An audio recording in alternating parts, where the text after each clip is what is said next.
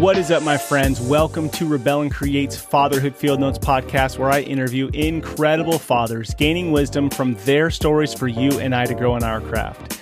I'm your guide, Ned Schaut, father to five kiddos, currently ages 10 to 17, and husband to my rad wife, Sarah, working on our 19th year of marriage. So, yep, I'm in the thick of it, the adventure of fatherhood, and I'm working daily to rebel against the low expectations for fathers and create a world where fathers know who they are as they show up for their families. You and I have the greatest opportunity to impact our world through the way we embrace our fatherhood role. I believe the role of the father is to serve, guide, provide, protect, and of course, have fun in the messiness of it all. Today's guest is one of my favorite people, close friend Seth Dailey. Incredible conversation. We talk about personal development, how to pass that on to your kiddos. We talk about the passing of his father. He shares some insight around that. And he discusses being a dad to daughters. Enjoy meeting my friend, Seth. Seth Dailey, welcome to Fatherhood Field Notes. How are you today, my friend? Hey, brother. Doing great. Dude, I'm so pumped to just sit and talk fatherhood with you. Now, we know each other pretty well.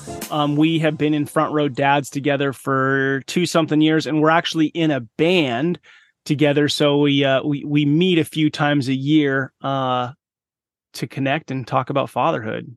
Yeah, and I've and I've tried to keep up with you on your kettlebell workouts and with with minimal success. it's been fun. Oh, that's funny. Yeah, I've been going after it lately as I'm about to turn 40 and don't want to feel or look like a big bag of bones. Um, but yeah, man, looking forward to talk fatherhood with you. I want to ask you a few questions that are just going to help my audience know who I'm talking to. So, oh. how old do you find yourself today? Uh, 44.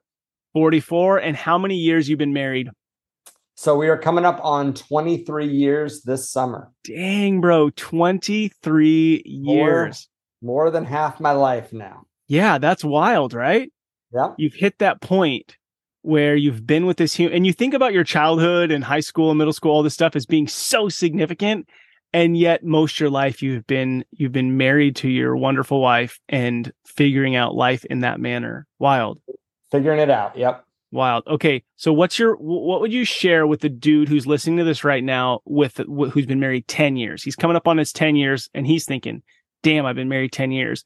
You're about to hit 25, you know, in the next couple years, which is pretty significant. What would be that piece of advice, wisdom, reminder, thought that you would tell him? Hmm. Um okay, good. Thanks for we start with the easy ones. So yeah um, the, so the first thing that comes to mind, Ned, is is grace. The first thing that comes to mind is um, go easy on yourself and go easy on your spouse. Mm. Uh, I think about yeah, I think everybody we, talk if people have been married for a while, we'll talk about these cycles that every marriage goes through. And then I was a guy that looked around. And i'm like, well, shoot, I, I see friends that didn't go through that cycle. It must be worse for me. Who knows? in general, I've heard like there's like these seven year cycles that a relationship will go mm-hmm. through.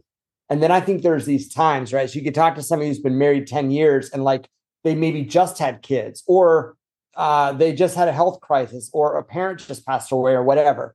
So all I know is this marriage is going to hit seasons. Mm-hmm. And when it hits those seasons, um, what what I had to focus on was like a true north alignment. Wherever wherever my values lined up, for me that goes to a faith level really really quickly but it could go to you know any values you went through in a personal growth exercise or, or whatever but get into my values and figuring out like what i want to bring to the relationship and then um, you and i have both done some work with some sim- with um, some speakers that really talk about like hey you got to do work on yourself mm-hmm.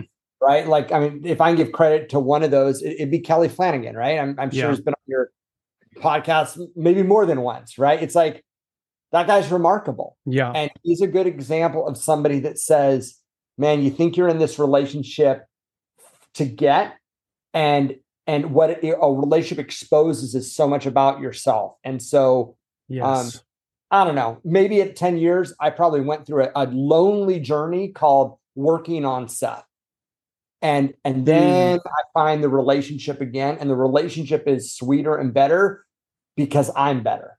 Yes. Uh, and I wish I could tell you that I did that effortlessly and and that I should write a book on it. And I probably shouldn't, but I'm glad I went. um, okay, so I want to come back to this working on Seth because anytime I connect with you, i I'm like highly impressed with with some things, and, and I'll share that in a minute. But okay, so uh, married 23 years, uh, you're 44. How many kiddos do you have, and what are their so ages? We have, so we have four and uh, our oldest is 19 so four daughters from 19 17 uh, just turned 14 this week nice. and 10 going on i don't know 15 22 somewhere in there. So, so 10 up to 19 now. four kiddos 23 years 44 lots lots going on. And where does your family reside? So we are in austin texas. And it it was a bit of a journey to get down here. We've actually still got business in other states, so a lot of what I do work wise is is running businesses remotely that are located uh, on the East Coast, so Maryland, where we came from. Uh, but we've been in Austin now, give or take three years or so. It's kind of a little pre-transition, pre-COVID transition, and then certainly through COVID. Yeah, dig it. And then what do you do? You kind of said you got business other places, but you know, I love and hate the question, what do you do for a living? The reason I ask it isn't to compare each other, but to go fatherhood's a level playing field. So no matter what industry you're in or what you do, you've got four daughters, bro, and you're going to come across the same thing that every other dude who's got four daughters or one daughter is going to come through. So with that being said, what is it that you do for a living? Yeah, yeah, it's uh it's I, have heard enough of your podcast to uh to, to hear how you hate that question. I'm like, I don't think it's a bad question uh, it gives us it gives us a point of reference, right? For for mm-hmm. people. So what I do, everything is in the real estate space. So primarily, I mean, my journey was I started off as a real estate agent. I worked with my wife. Um, and so we've had seasons where we worked more like really closely together, like at the same appointment at the same time to just working in the same industry. But I, I worked with my wife, Alice, uh, as a real estate agent, started a team, built up a brokerage, um, now have a, a Keller Williams franchise, have a title company, have some other stuff, um, and and in the coaching space, and then real estate in both Maryland and Texas. Love it, love it. Okay, so how many years have you been in the real estate space? Uh, I mean, call it about 2005. So coming up on coming up on 20. It's been okay. about the last two decades of work. Okay, so I, I gotta pause here. So since we're friends, I gotta pause and I gotta bring to light something that I think will be helpful for people. Okay, and and maybe this will move around some of my questions, but there are two things that you've done in my life personally that have drastically changed. Actually, I can think of three moments. Okay, so I'm going to share three moments hmm. um that are so significant to me, okay? One, and and so I share this with you guys one because I want you to get to know Seth, and then two is I want you to see your role in two lights. Like one if you have knowledge as a man, you must share it with other men. And if you need knowledge as a man, you must go ask it from another man. So that's why I bring this up. Like I'm I'm talking with one of my great friends Seth who has massive impact in my life.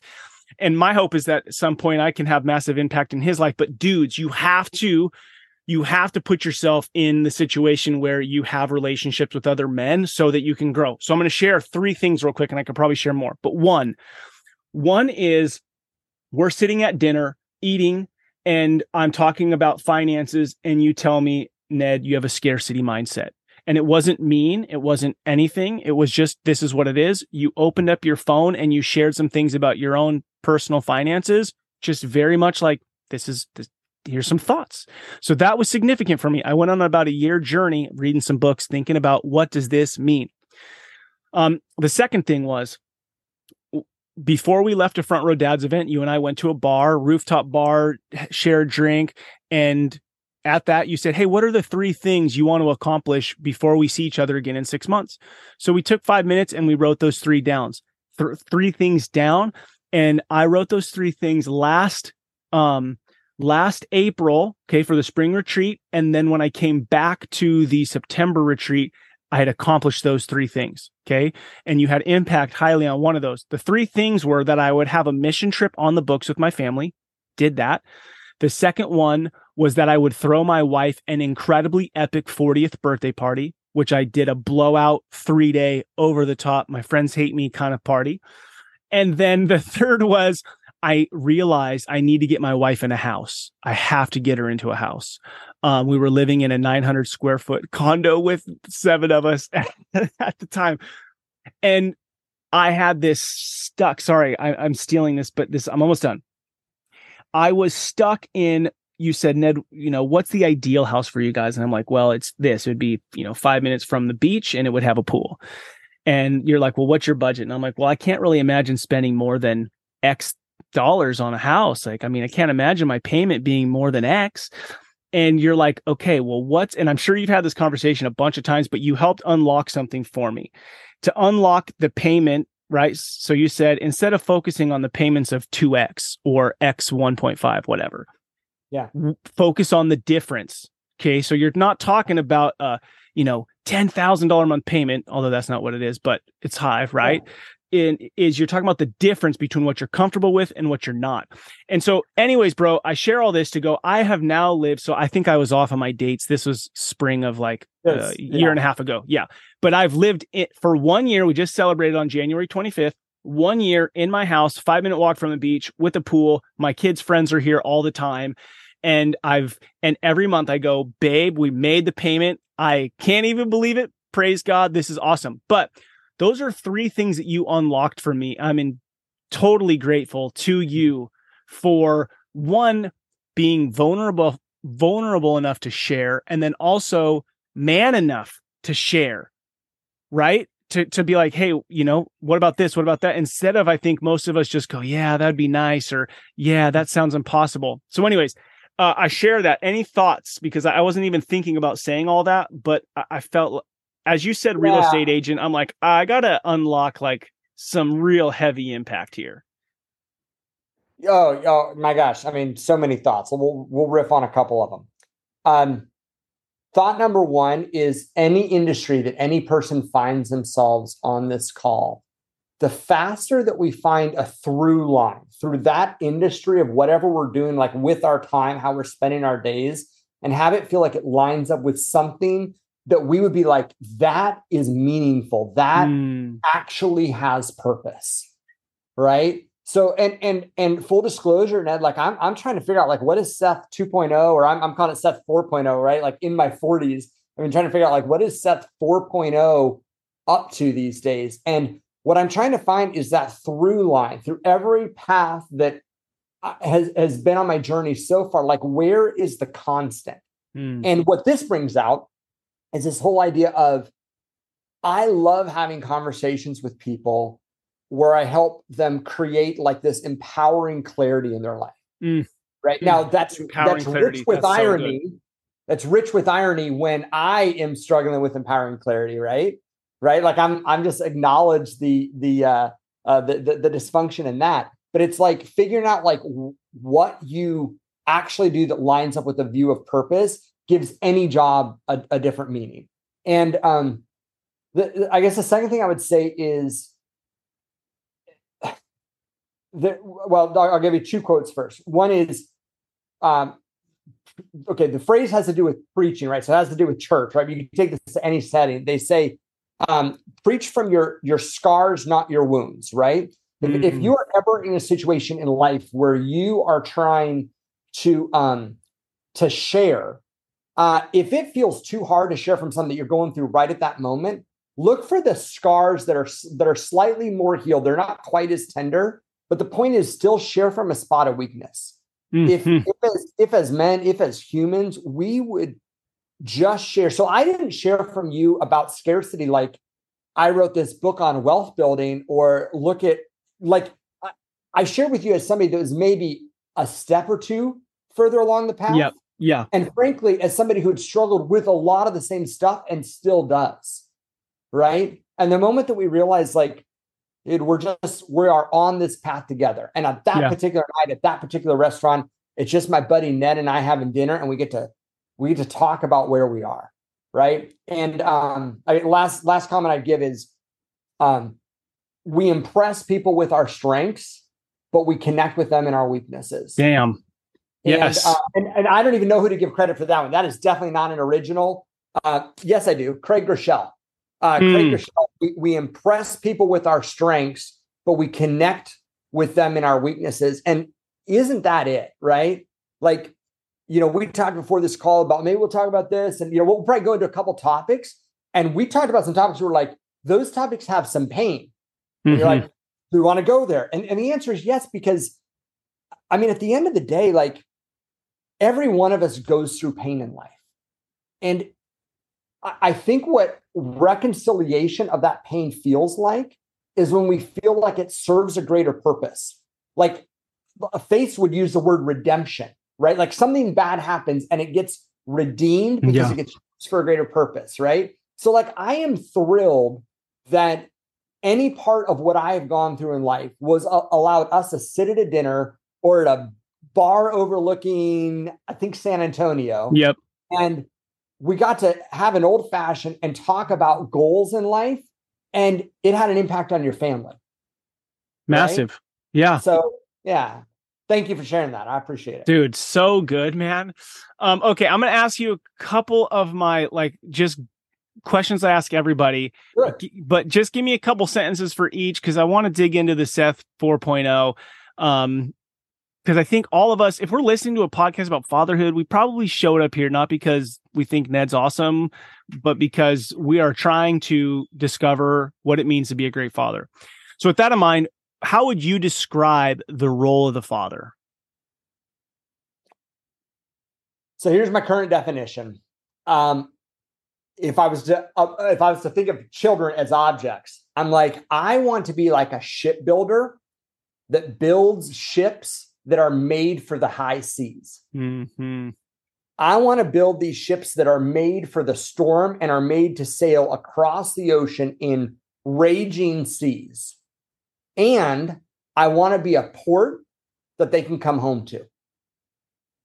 And uh, and now, full disclosure, I, am pretty sure I, I riffed on this when I was on a hike and I heard you interviewing somebody else, and, and it gave me that thought. I'm like, okay, that's that's definitely my my view right now. I love it. Um, here's here's what that means for me. Like they are not made to stay at home yeah. right? These ships that we are building are not made to stay at home if we build them right. Mm-hmm. um, and yet creating a port in the storm is absolutely something that at this season now that we've got one that's 19 and gone i want to create a port in the storm for as many years as possible for yeah. our daughters. Yeah. Dude that's rich bro. That is so rich. I love it. Um as you've been a father, what have you learned about yourself? So, you know, you think about being a dad for 19 years, you've hit every stage. I mean, not the not the married with with grandkids yet, that's to come. But what have you learned about yourself in the different seasons you've experienced with your kiddos? Um so I'm probably not unpacking this in, in in this in the right chronological order, but I grew up um, having what I felt like was a good relationship with my parents overall till early teens. My parents got divorced. I if if we had talked when I was 20 or so, I probably would have like been very uh, positive about my mom, pretty negative about my dad. And so the, the first thing that I realized is at some point in life, looking at both of your parents, we, we tend to like want to be like them or want to not be like them. I was, mm-hmm. I was in a mm-hmm. full of guys last week, and I, I I shared this story. I just asked, show of hands, who in this room has grown up wanting to be like your dad? Certain number of hands went up. How many want to be? How many have been growing up wanting to be the opposite of your dad? And full disclosure, and I'm a, and I'm a little ashamed to say this right now. I, I've I spent most of my life wanting to be the opposite of my dad. Mm. Right. Um, so so you ask like what's it like what have i learned about being a dad? And the first thing i realized is that i was still figuring out how to be a son. Mm. i mean at, at, the end of the day uh you get into your 20s 30s 40s you're a dad and it's like holy crap how inequipped did i feel as a son? Now maybe that's just me. I in fact i hope that's just me right but that has definitely been my journey of like realizing all of the unclosed loops or the unprocessed wounds of growing up and realize that when when your whole goal is to be the opposite of something um, that lacks a power to it that you really need. Um, hmm. My dad, my dad passed away. Maybe we'll you know, go into this later, maybe not. No, just my, do it now. In the in the past years and in past couple years, and one thing that I realized was I just had to come to grips with like how much my goal had been to not be like him. And hmm. in his last, uh, even in our last days together, like there is this like, I am my father's son, and trying to actually come to an appreciation for what he had gone through and that it was okay to acknowledge being like him. Hmm. And um yeah, so I, I, guess that first comment is is wanting to be like or not like your dad. Um all the work that I've done over the past couple of years, I would say has fallen in the category of um well, it, it, it, here, here's a here's a book I, quote you. I don't know if I've told you about this one. Um, you ready for an info uh, infomercial here? So, yeah. Sage, a man's guide totally into his second passage. Yep. So here's so here's um here's the theme of the book. If the first half of a man's life is about bringing the the calling forth the man from the boy, the second half of a man's life is about finding the boy and bringing him home. Hmm. And that's what I've noticed over the past, let's say, at least decade of being a dad, is just how much work I have to do on like inner Seth, the six year old version of Seth. It's it's interesting at whatever age your kids are right now. If you're listening to this, I, I found that when my when my daughter was six, I'd be like, "What was what was I like when I was six? and how can I live with more compassion for not just for her right now, mm-hmm. but how do I live with more compassion for the version of me? And by the way, then when I think about six year old version of me, I think, okay, how old was my dad? And we were about the same, uh, right? Yeah, yeah. Mm-hmm. Like my my oldest daughter is about the age I was um, to my dad, right? So it goes in lockstep. And so when I imagine her at different ages and regrets that I have about parenting, things that I think I screwed up, ways I focused too much work, and highlights, right? I go back to those ages and I'm like, dude, my dad didn't have it any more figured out. He he he was lacking the exact same instruction manual and he had way less resources. Mm-hmm. He didn't have mm-hmm. the group of guys that I've got. He didn't have um, family members. He didn't have a community to support him. Like no wonder. And when I was able to have compassion on him, I was able to have more compassion on myself and, and it all helps. So a couple questions for you in this. So ask your 20 year old self, you say, I want to be opposite my dad. And then as you grow from 20, you know, 24 years ago, you have more compassion. What shifted maybe first when you became a dad say the first 10 years of being a dad and you're like damn this is a lot of work okay i have a little bit more compassion for my dad and then the second phase is my dad is is going to pass away has passed away reflecting on that those are like two kind of significant moments mm. where now your conversation has shifted to a a maybe i i have more compassion on him and then b maybe there's certain things about me that I'm also accepting that are like him. So I don't know what thoughts you have yeah. on those two those two yeah, points I, in I time. Mean, the, the as as far as the first comment, um as far as the first comment, I we started having kids, and my first goal was to prove my dad wrong. And prove right? him wrong about that, what? That's how I kind of went into it. Like I'm gonna have kids, and I'm gonna do it different. And I'm probably not alone in that. There's probably a lot of us out there that like you know, our, our goals. We got this chip on our shoulder and we're going to parent differently and we're going to be different husbands and we're going to have mm. different work life balance and everything else. So I definitely kind of went into it with that. I'm to, I'm to prove that it can be done differently. And that energy will take you so far. Like that's fine energy. Like no, no judgment there. It, it didn't take me through the marathon of life. Yeah. Yeah. Right. It took me through several miles of it. Somewhere along the way, when I started to see like, like cracks in my own armor, it just created more compassion and and probably probably where the compassion came in the most was thinking about um there's there's a quote from Tony Robbins that says you know people are are doing the best they can with the resources they had. Mm-hmm. And um and I it got me thinking about the resources my dad had. Um th- so the the day he died and and you know again maybe we'll go into parts of the story maybe we won't uh he passed away very suddenly like like we knew the day uh died of cancer and it was and it was very sudden and and we were with him when he died.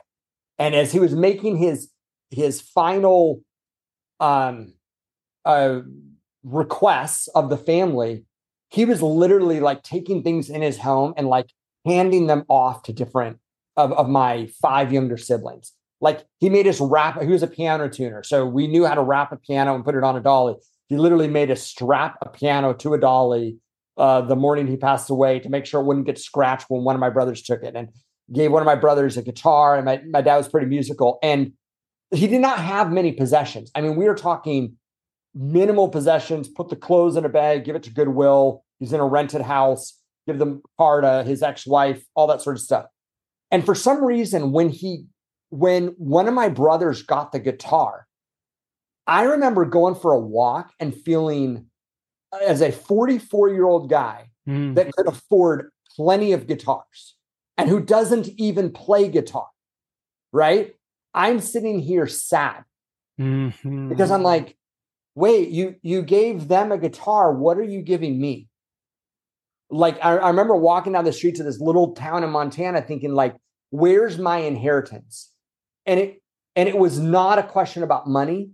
It definitely wasn't a question about about uh, tangible resources, but it was just like the the the feeling every son wants from every father out there, whether they get it or not, is like this blessing or this like bestowing that that somehow like our, our radio frequencies are like tuned, like we can hear from that person, yeah yeah. nobody else, right?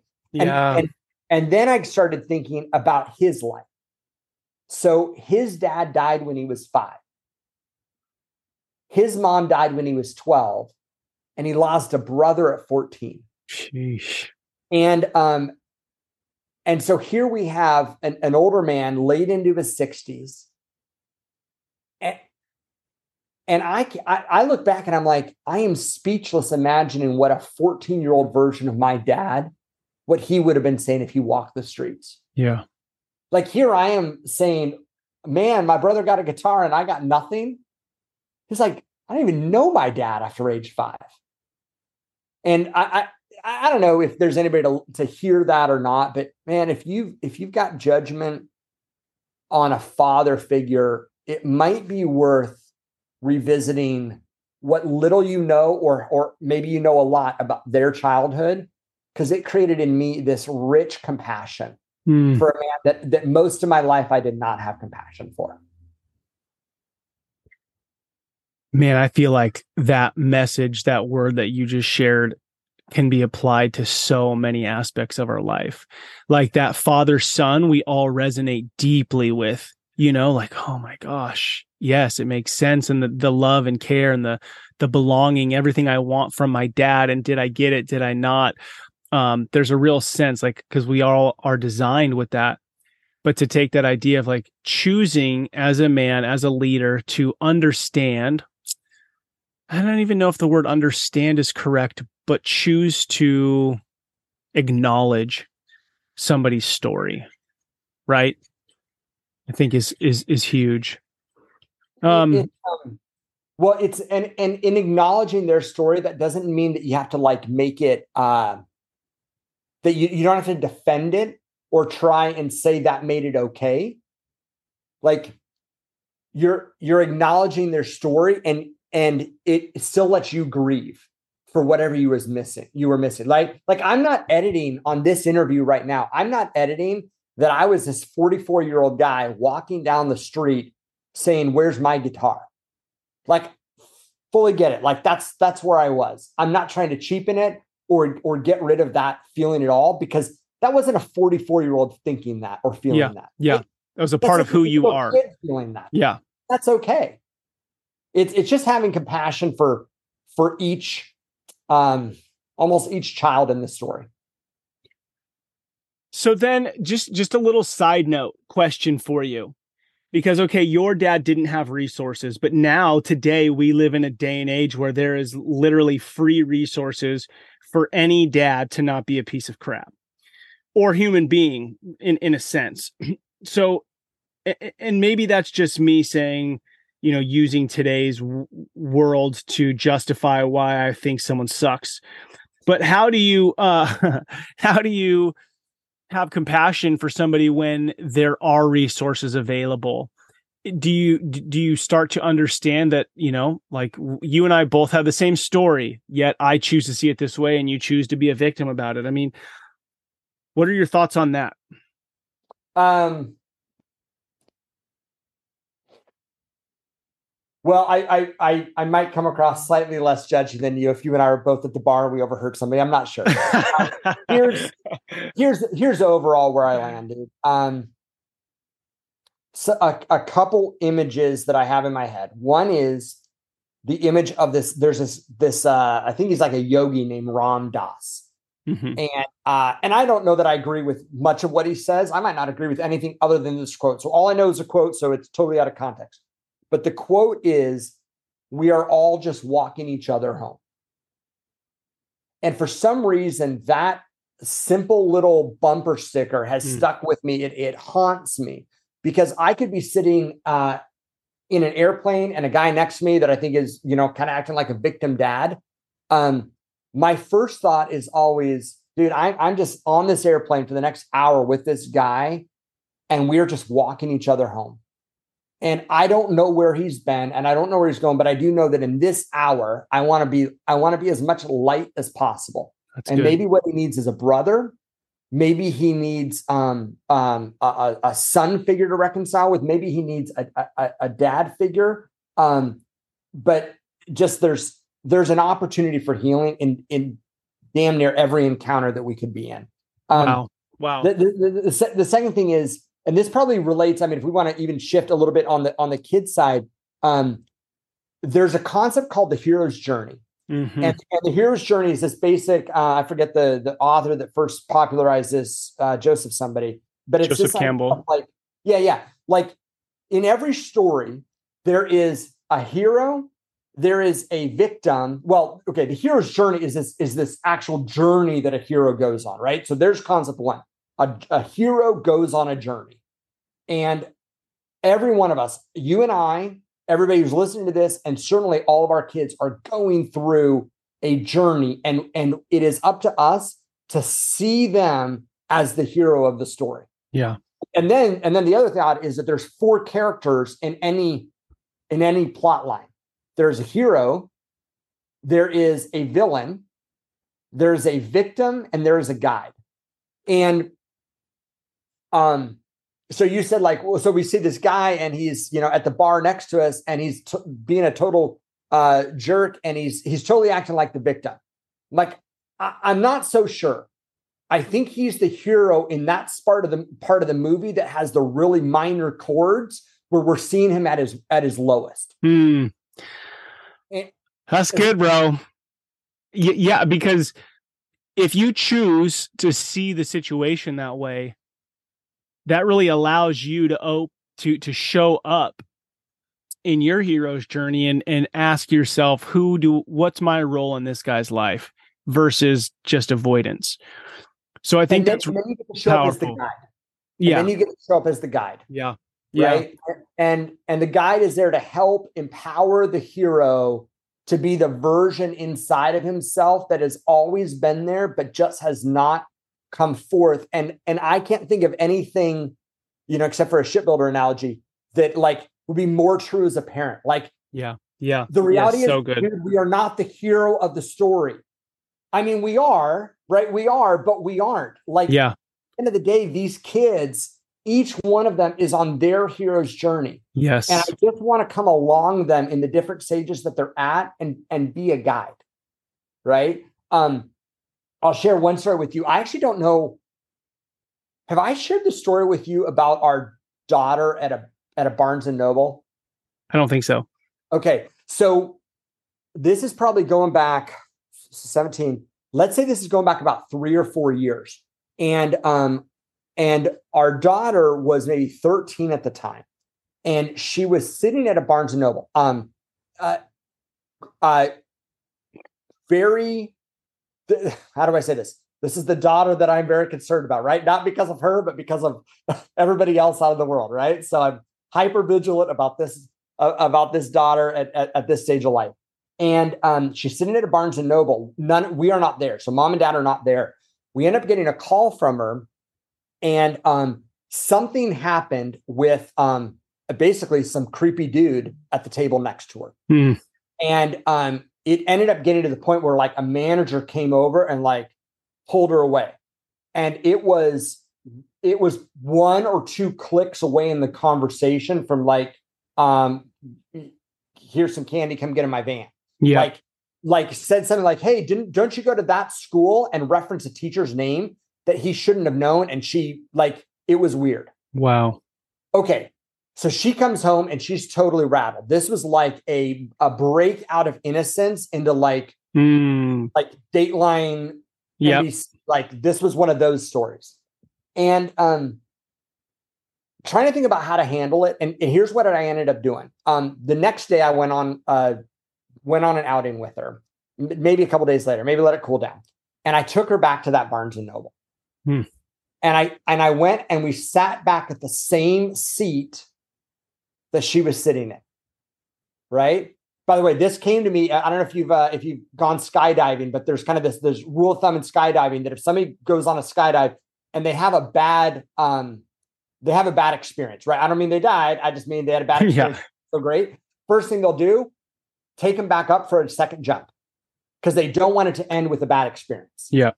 Right. So I take her back to the same seat at the same Barnes and Noble and I have her sit there and I just help her get present because what I didn't want is for her to remember that experience as a victim. Mm. Okay. So yes. was she a victim? Hell yes, she was a victim. Of course she was. I mean, some some guy just came in. It was it was probably uh predator light at at best, right? Um, and by the way, police reports and everything else. Um, so I sit down with her and I start walking her through as a guide this concept of like creating resourcefulness. Hmm. So I walk through this series of questions with her like, all right, so you're sitting here. If you could do it over again, is this the seat that you would have chosen at the time? You remember, you remember walking in here yesterday. You remember where the open tables were. You remember where like exit paths were. You remember which seats you'd have your back to a wall versus have your back kind of exposed to whatever, right? Looking back, is this the seat you would have sat in?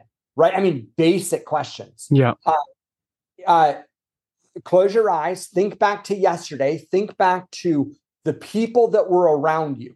Were you alone? No. What do you mean? There was a lady over here that had been making eye contact contact with me for the, the prior 30 minutes, even before this guy showed up. There's this person over here that I had asked if I could charge my computer at their Uh, so I already had connections over here, right? I was actually helping her remember everything about the prior experience and pull out like the resourcefulness from it. So good. Does that make sense? Yes. Dude, that's powerful, man.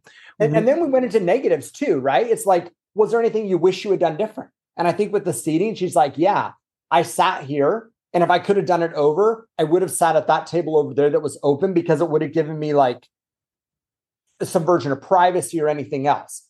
Yeah. Um, it was interesting, right? To let her walk through as the hero of her own story. Yes. Invite her into a different role. Yep. To see it differently. Where she would have been different. But but in all situations, I resisted taking her to the victim of the story. Yeah. Because the victim of the story is always a throwaway character. And mm. I don't know about you, dude, but I struggle with that even now with our kids. If something bad will happen, and my version um my version can be like oh don't worry that happened you know that was problems with this organization. You got caught in the crossfire. That wasn't you. It's this like and we so, with so meaning we mean so well because we don't ever want our kids to think they're the villain. Yeah. That yeah. when that we we turn them into the victim.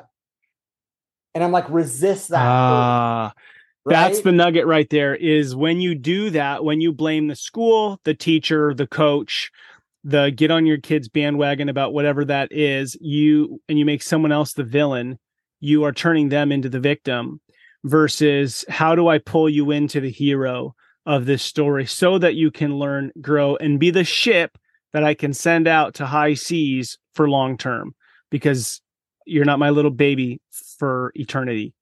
Yeah. Dude, powerful. Bro, that's so powerful. Let me ask this. How when you said, "Hey, I want to take you back there," was her initial like, "No, no," and you kind of had to fit, you know, you you you kind of had to press it and go like, "No, I, I believe this is the best way to handle this." Um, I, so so frankly, it's a little fuzzy, so I'm probably making yeah. this up now. But my my memory is that I had enough chips in the relational bank mm, when I said answer, um, something like, "Hey, we we trust me? Are you okay?" I mean, it wasn't like she said, "Hey, Dad, can we go through this exercise?" Yeah, of course. Yeah. Can we go back to the scene of the crime? Right? It wasn't her idea. Uh, all I can guess is that I had enough chips in the bank. That's um, good and that it, it was done from a place of compassion and really like you know you just when you create this like energy space around your kids I, I mean, I don't like. I, I, think of a little kid when they're walking, right? They're just toddling around, and we we're like physically creating the space. Like the dad is there, and it's like anything could happen to this kid. He's not going to get hurt. I I got, it. like, I totally, I, I totally got my child. And as they get older, it's not about this physical movement, but it's this, it's this energetic yeah. surrounding of our family. And sometimes as dad, every one of us has nailed it and every one of us has let has let the force field down. Yes, but it's that awareness, right? Understanding your role, choosing to be aware and be intentional about it.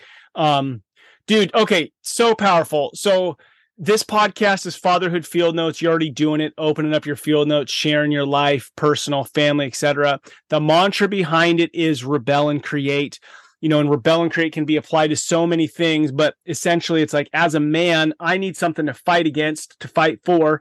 So if i'm going to go fight and rebel and tear something down i don't want to do it just to be destructive but because i want to create something beautiful in its place.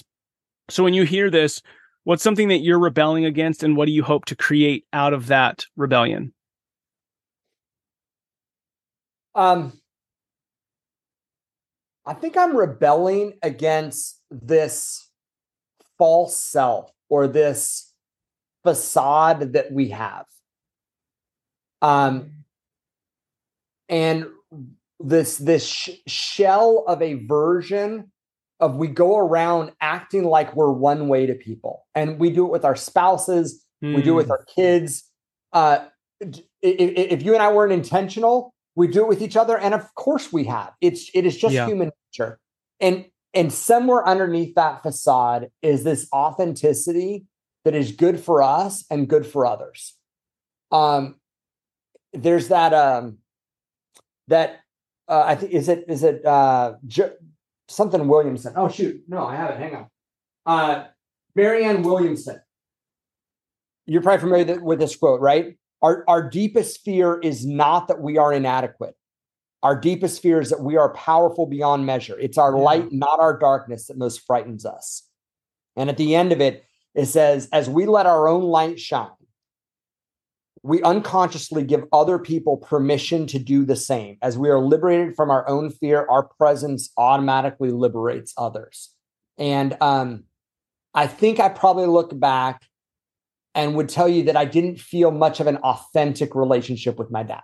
Mm. If, if I just take it back to daddy issues, right? Like that's what I felt was missing. And so what am I rebelling against? It's it's it's that sense of it. And yet at the same time, I um I'm so aware that I am I am more like him than I realize. And that rebelling against that facade or that inauthentic ego that we all have, that is a that is a a, a daily choice to make.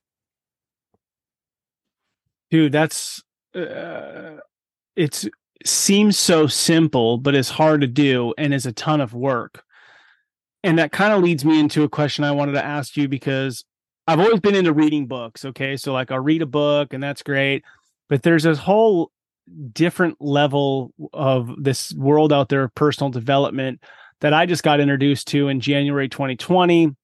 Since then, you know, in a couple groups, it's been super powerful. Front Row Dads, Rise Up King, Superhuman Fathers, really connecting well. And I hear, you know, people say uh, you you go for the content, but you stay for the community.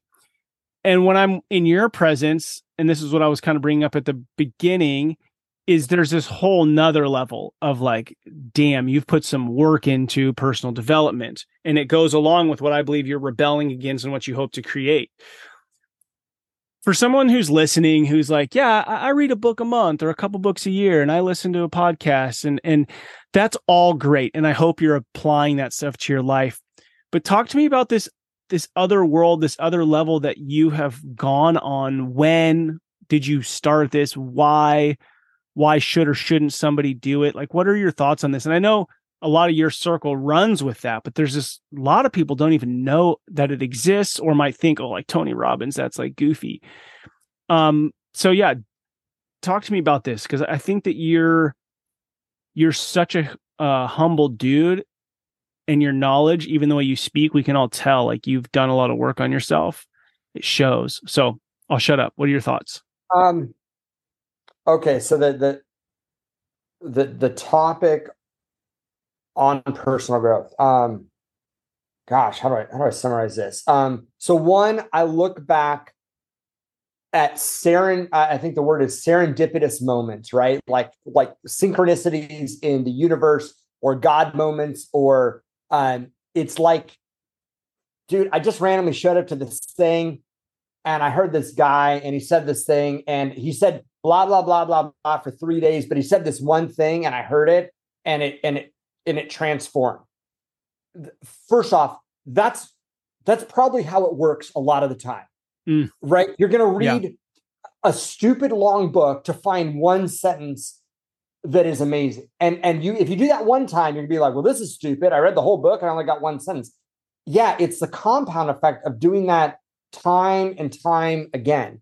Um the second thing is, I, you know, it is an ability to have guides and mentors along the path and to to take on an inheritance. So every person that wrote one of these books, every person who did one of these podcasts, every person who gave a speech, at the end of the day, they did it because they wanted to leave a legacy beyond themselves. Yeah. There's a couple assholes, right? But for the most part, like get get deep in with somebody and they did it because they went through some pain they learned some lesson and they wanted to as imperfectly as they could and maybe with more brashness or ego or whatever but they wanted to get it out into the world. Yeah. That's an inheritance that they wanted to give to the world for anybody who would choose to be associated with it whether they were related by blood or not. So so when i grew up and i'm like you know what? I, I, I didn't I didn't look to my dad for examples of how I wanted to live. Now, maybe looking back, you know, he's passed now, so maybe I'll have days at the at the tombstone where I'll say I could have learned more lessons from him. Possible, totally possible.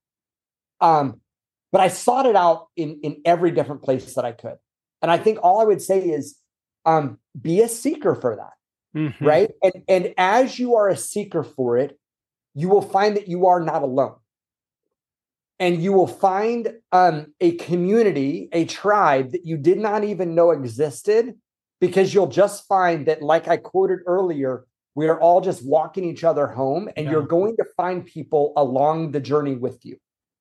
And I mean, it's funny, you mentioned Rise Up Kings. Is that Skylar?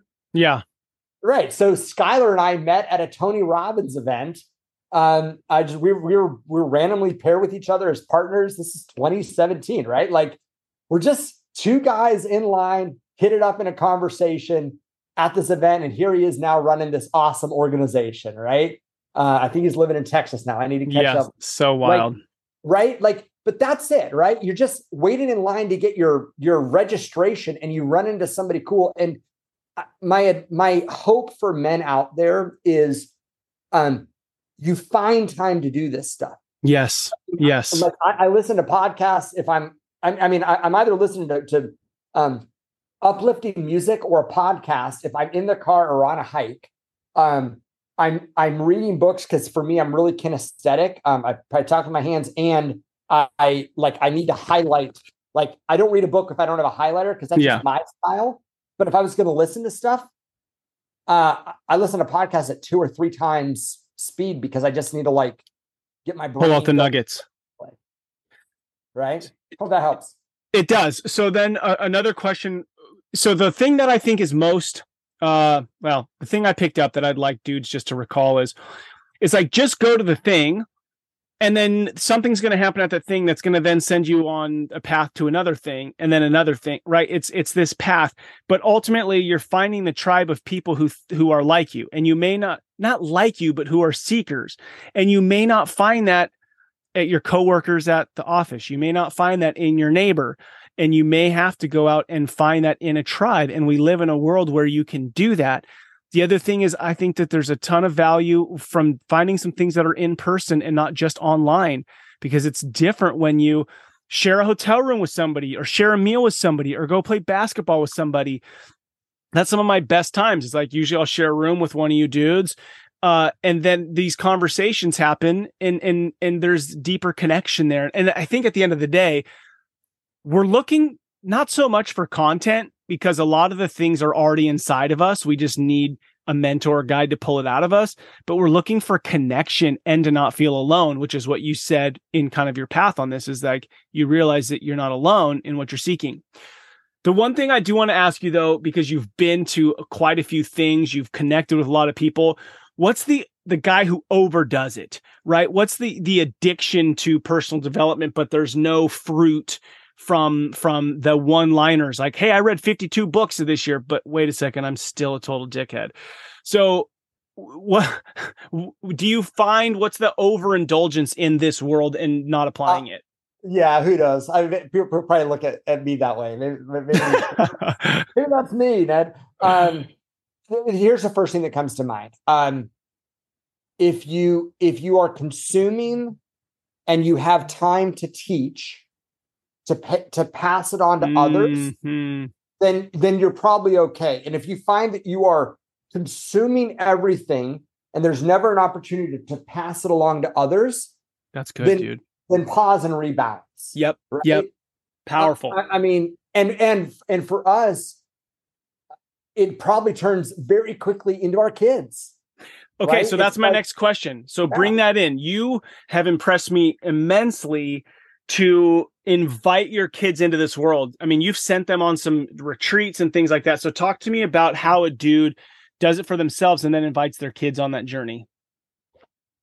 So, yeah, well, so we have we have a couple rules with that. One is uh, for Alice and I, our faith our faith is really important to us, right? Like we're we're Christian, we have we have a strong faith background. The reason that I bring that up is because we're going into topics right now that um, could be uh, extracurricular in that area, right? Like Mm. I don't know what Tony Robbins' spiritual beliefs are necessarily, right? Do I think that walking on fire was a cool experience and did I like taking my kids there? Yes. And and everybody, everybody on here, you know, there's your disclaimer, do do your own thing. But all that to say, uh, my wife and I, our, our general rule is we would go at anything first, right? Whether it was a personal growth person talking about financial or anything like to the degree that we're able to, we would go first before we before we um like randomly like sent our kids to Yep, stuff. right? Good. But then, as quickly as we could, we would find things that were age appropriate. And for us, age appropriate always meant it's cool if they're the youngest person in the room or or almost near it, right? Yep. So, um, and and not that this makes them the youngest person in the room, but like when after we went to Tony Robbins stuff, um, my oldest was about age thirteen, no, maybe fourteen or fifteen at that time, and um, and so I took her next, right? So Alice and I went, we walked on fire, and then I went back six months later, or a year later, something with our 15 year old, and Chris and I went and did it. And then that started this like family tradition. I've now taken three out of the four, Wow. right? At, a, at, at, at about age 13 to 14, taking them to go walk on fire. And every one of those experiences unique. That's kind of been the closest thing I've had as a dad to this like rite of passage. Mm, beautiful. Um, again, I have four daughters, and then there's you know so many other stories there. Sometimes I feel totally ill-equipped to be a, a girl dad. Um, I, I rarely feel like I'm hitting it with everybody all at once. Uh, but this is these have been memorable experiences. And then anytime that we could do stuff, I mean, you talk about like remember what I said about like being able to pay it pay it forward. Anytime we can get an environment where our family, as a family unit, gets to go impact the world together, mm-hmm. that's where it really sticks out, right? So we've done events where as a family, we might be talking about goal setting or talking about like we do a party at our house um every on January 1st where we will paint our our word for the year, right? So here's here, here's mine from uh from this past month, right? So here's my word for the year. I always have like a landscape. What and, is that word? What does it say? Discipline? Uh, oh, oh, yeah, check it out. Uh discipline. Discipline, dig my it. Word for the year is discipline. On this, like, how do you like my Everest? yeah, it looks dope.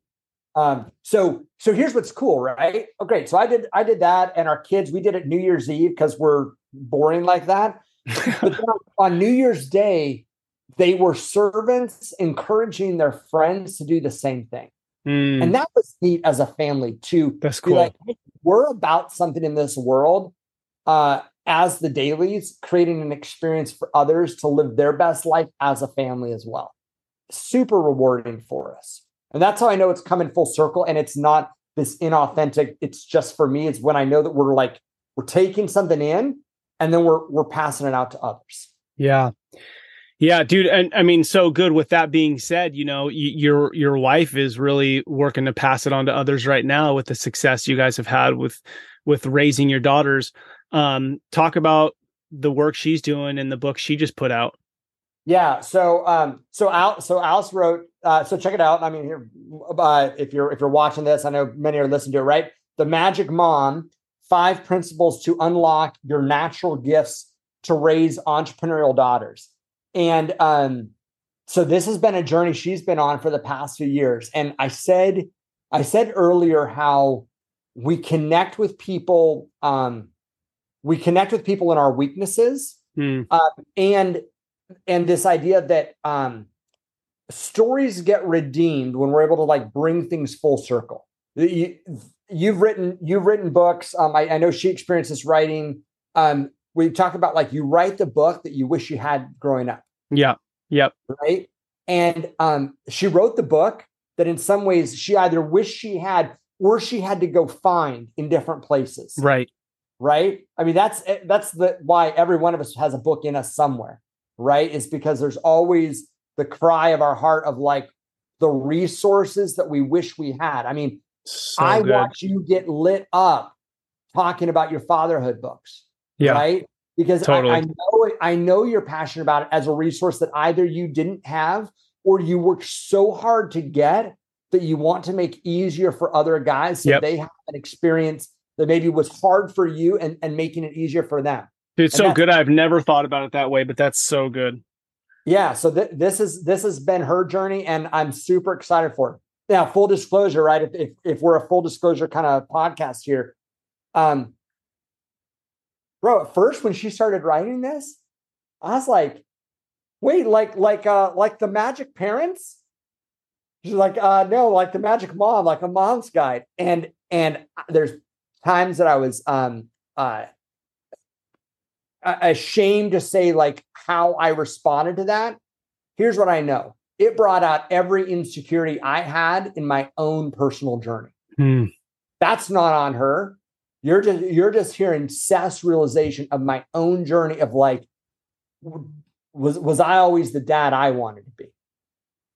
Right. And um the the the, the longer I live, the more uh well, the longer I live, the younger I feel, the more I feel the need to connect with the young version of myself and and bring healing to that boy. And this grace of dude we are on this journey. Wherever you find yourself right now your days are not done. Yeah. Right? Wherever you are right now listen to this. I don't care at what age your days are not done. Um make make the days and the years count and with that being said because you're vulnerable to open up like you said the scars not the wounds you know you you just you've opened up a few scars and we resonate with that. You're like, oh, and this brought up every insecurity I've got. And I'm like, dude, I feel like that sometimes. right? And I think sometimes we're in this pursuit of just the season that feels really good. But the reality is, is the idea or thought, because you talked about this with marriage, that you're just always living indefinitely in this season that feels really good is mm. really just mediocre and no growth there. Right. I mean, the, the moments of insecurity, and I'm realizing this more and more right now, is the shit that's bothering me right now is stuff that I would say God is allowing to be in my life as an opportunity for me to learn and grow. Like those moments where you're up against, I feel insecure about this. This is an opportunity for me to go, okay, I could just be a bitter a hole for the rest of my life, which some of us choose to do. Or I could lean into this and I could go, okay, I'm not the only one who feels this way. Why do I feel this way? Let me uncover this. Let me work on this so that then when I come out of it, I could mention it on a podcast. Some dude's feeling insecure about whatever. It gives him the strength and power to then overcome what he's doing. And I think that's life, dude, is like this constant embracing of the messiness and the struggle. And we, we talk about this hero's journey, and we mm. say that like every Hollywood movie is based on these four characters and on this like journey of a hero, right? Just go go look at the book by um Donald Miller, Hero on a Mission. It'll give you yeah, the, really good. Walk you through it, right? Every Hollywood movie though is based on a very simple script, right? It would be super boring if we didn't hit the moments you're talking about. Yeah. No, none of us want to watch the movie of the hero that just had a super easy life. And why should we think our own path is going to be any different? What's what's harder though is knowing what to do when we are battling the internal villain. Yeah. Right. Called called ourselves. Yep. And when we're battling whatever some sort of external villain mm. that there is. mm. is. Yeah. Right not having well, the resources we thought we'd have, or just not being the best version of ourselves. And dude, and I wouldn't call this like a faith based professed podcast necessarily. But when you say that statement, it's really hard when you're battling the villain inside of you, which I feel like I'm doing most of the time. And then there's some sort of external struggle as well, be it financial, marital, you know, immediate family, you know, whatever. To do that alone without an anchor of feeling like I have a God who cares for me, a father who's got my back, who's looking out for me. Man, I don't know. I don't know how I personally would do that daily, weekly, monthly wrestle if the weight was just all on me. Yeah, I um there was a void in the moment that my dad passed where I wanted to belong to someone. Mm. And um we you know all abundance of the personal growth journey it will be about discovering who you are. Yep. Who am I? Um there might be a question beyond who am I? And maybe some of the people listening to this choose to go on that journey, align with that journey. Maybe they don't, and that's totally cool, right? Stay on the journey of who am I as long as you want to. You might get to a place in the journey where you change the question to whose am I? Hmm. Like, f- from whom do I come? Like, um, and and when you hit that part of a question i, I think we all want to feel like we belong to somebody or we belong to something that is beyond us. Yeah, yeah. and and it takes a lot of us down a really deep journey that that it's it's hard for that journey not to take you to some type of faith yeah, because the reality is is if I choose just myself, I let myself down. If I choose my wife, I'm putting way too much expectation on her to meet that need. My kids, damn, I don't want to put that on them, a friend. The thing that's so wild is we are born with needs. Like we have needs. So why do we have needs that nothing in this world can fully fulfill? Right? So that's where I like that question and I think write that down, wrestle with that. Seth, yeah. my friend, we could talk forever because it's just so rich, so good. And I am just feeling on cloud nine. I want to ask you my last question, and it's a legacy question. I want you to imagine 30 years from now, Your youngest is now 40 years old. You're standing out on the street, peering into the homes of your four daughters, looking in to see what's going on in their house, their family, their relationships, maybe their kiddos, their marriages. What is it that you see and you go, man, day in, day out, the man I was, the marriage that I fought for, the way Alice and I loved our kids, we're seeing something play out in their homes. What is it that you see? Um, okay. So I see I see daughters that are well, I see I see families, right? um, I, I, see kind of a multiplication beyond just our daughters, but I see daughters that are uh, to use kind of a um, clinical word here, securely attached. That they that they have grown up in an environment um, where love was present and they felt it, mm-hmm. and um, and that that has created this like foundation for them to deal with whatever gets thrown at them. Whether it's whether it is something internal something with their kids a, a spouse a work environment that, that they come at it from this like um this this i don't know this oak tree that has like really really deep roots. And that and that our part in it is helping to create the roots. Um and and their part in it is to realize that at some point in time, uh, it is also no longer about them, but mm-hmm. about an impact that they can have for others. Yeah. And yeah. that this like this vast, I mean, I, I'm I'm envisioning this oak tree, right? Like we all pick that that that uh that image of like the the the, the tree of life, right? This huge tree with this huge, maybe that's just something at the animal kingdom at, at Disney. Um, but it's like this huge overhang that just bears so much fruit into this world around them. And um and that's i think the legacy that we that we all want. Yeah. Right? It's it's that it it, it lives beyond us to, from you know to multiple generations. Mm-hmm. Um, mm-hmm. so. Okay so i mean dude beautiful uh you're doing that. The life you're living is doing that so I want to take this a step further. Okay. So, and then I'll leave you alone. But um, based on this conversation, okay, based on this conversation, the story you shared, I want you to imagine it is your last day, right? Your last day, your four daughters are there in the room. Exact same experience that you had in the last two years. As soon as you take your last breath, each of your four daughters goes on a walk think about the way that you felt, what you were thinking about a guitar.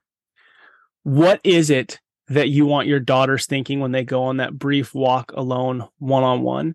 And the reason I ask it is because I want the men listening to put themselves in that same scenario. This will happen, my friends. Like, this will happen. And the way that you show up today is going to impact the thoughts that that girl has that woman has, that wife has, that mom has when she's on that walk. So bring us home, Seth. What is it that you're fighting for those thoughts to be?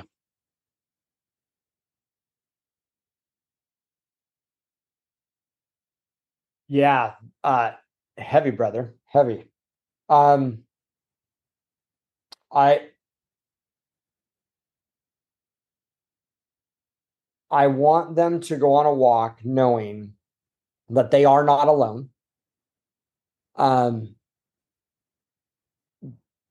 being clear on um, the the the lineage from which they come, mm. uh, the the the legacy, the the human legacy, right? Who are mom and dad, um, and and and I'm going to say even more of a spiritual legacy. Like I, I want them to be in tune with with whose they are. Yes. Um, and, and then I want them to know that um, I want them to be at peace, that they have what it takes, um, no matter what comes at them, and that they are um, they are of more they have more depth of character than they know and they have more resourcefulness than they know and that they that they are they have a knowing that deep inside they have what it takes to prosper in this world. Mm, dude, the power of a father. The power of a father is, I believe, really the only place that that can come from. I mean, a mother plays a huge role in that, but that you have what it takes. Beautiful. Seth, I knew this would be rich. I knew I would love the conversation. Thank you for showing up, talking fatherhood life with us. It's always a pleasure. Keep being the man, husband, father, the man that digs in to become a deeper, loving servant to the world around him. Until next time, my friend. Uh, love you, brother. What an incredible conversation. I love this guy. One of the things that he said that really stuck out is when I asked about personal development is when is too much too much and he said if you have space and time to teach others what you're learning, then you're on the right track. And I just thought how powerful is that as you and I are listening to a podcast and reading books and trying to invest in ourselves, if we're just doing it for our own kind of like personal growth, I almost said selfishness, the way that it really gets locked in is if we're taking the time, energy, effort, uh, and openness to share what we're learning with those around us. Uh, my friends, you are making massive change to your legacy and family tree by investing in yourself as a father. As you know, many men stumble into their role as a father. You may have felt that way, and that may be how you found yourself listening to these conversations. But as you know, our society is in desperate need of fathers who know who they are and engaged leading their homes. That's why I created Adventure of Fatherhood and wrote the children's book. Please, please, please, if you know a young father, a new father, go to Amazon and order him that gift uh, or that that book, Adventure of Fatherhood, um, and share it with him. Or you can go to adventureoffatherhood.com and order him a dad box um, and have it sent to him with a note saying "Welcome to Fatherhood." So that's adventureoffatherhood.com. All right. Thank you to all you dads out there listening to Rebel and Creates Fatherhood Field Notes podcast. What you do matters. Don't be like everybody else, be yourself. That is who your kids, spouse, and community needs. This is your guide, Ned Schaut. Together, let's rebel against the view that fatherhood has little impact and create lives engaged in mastering the craft of fatherhood. I look forward to hanging out with you next time.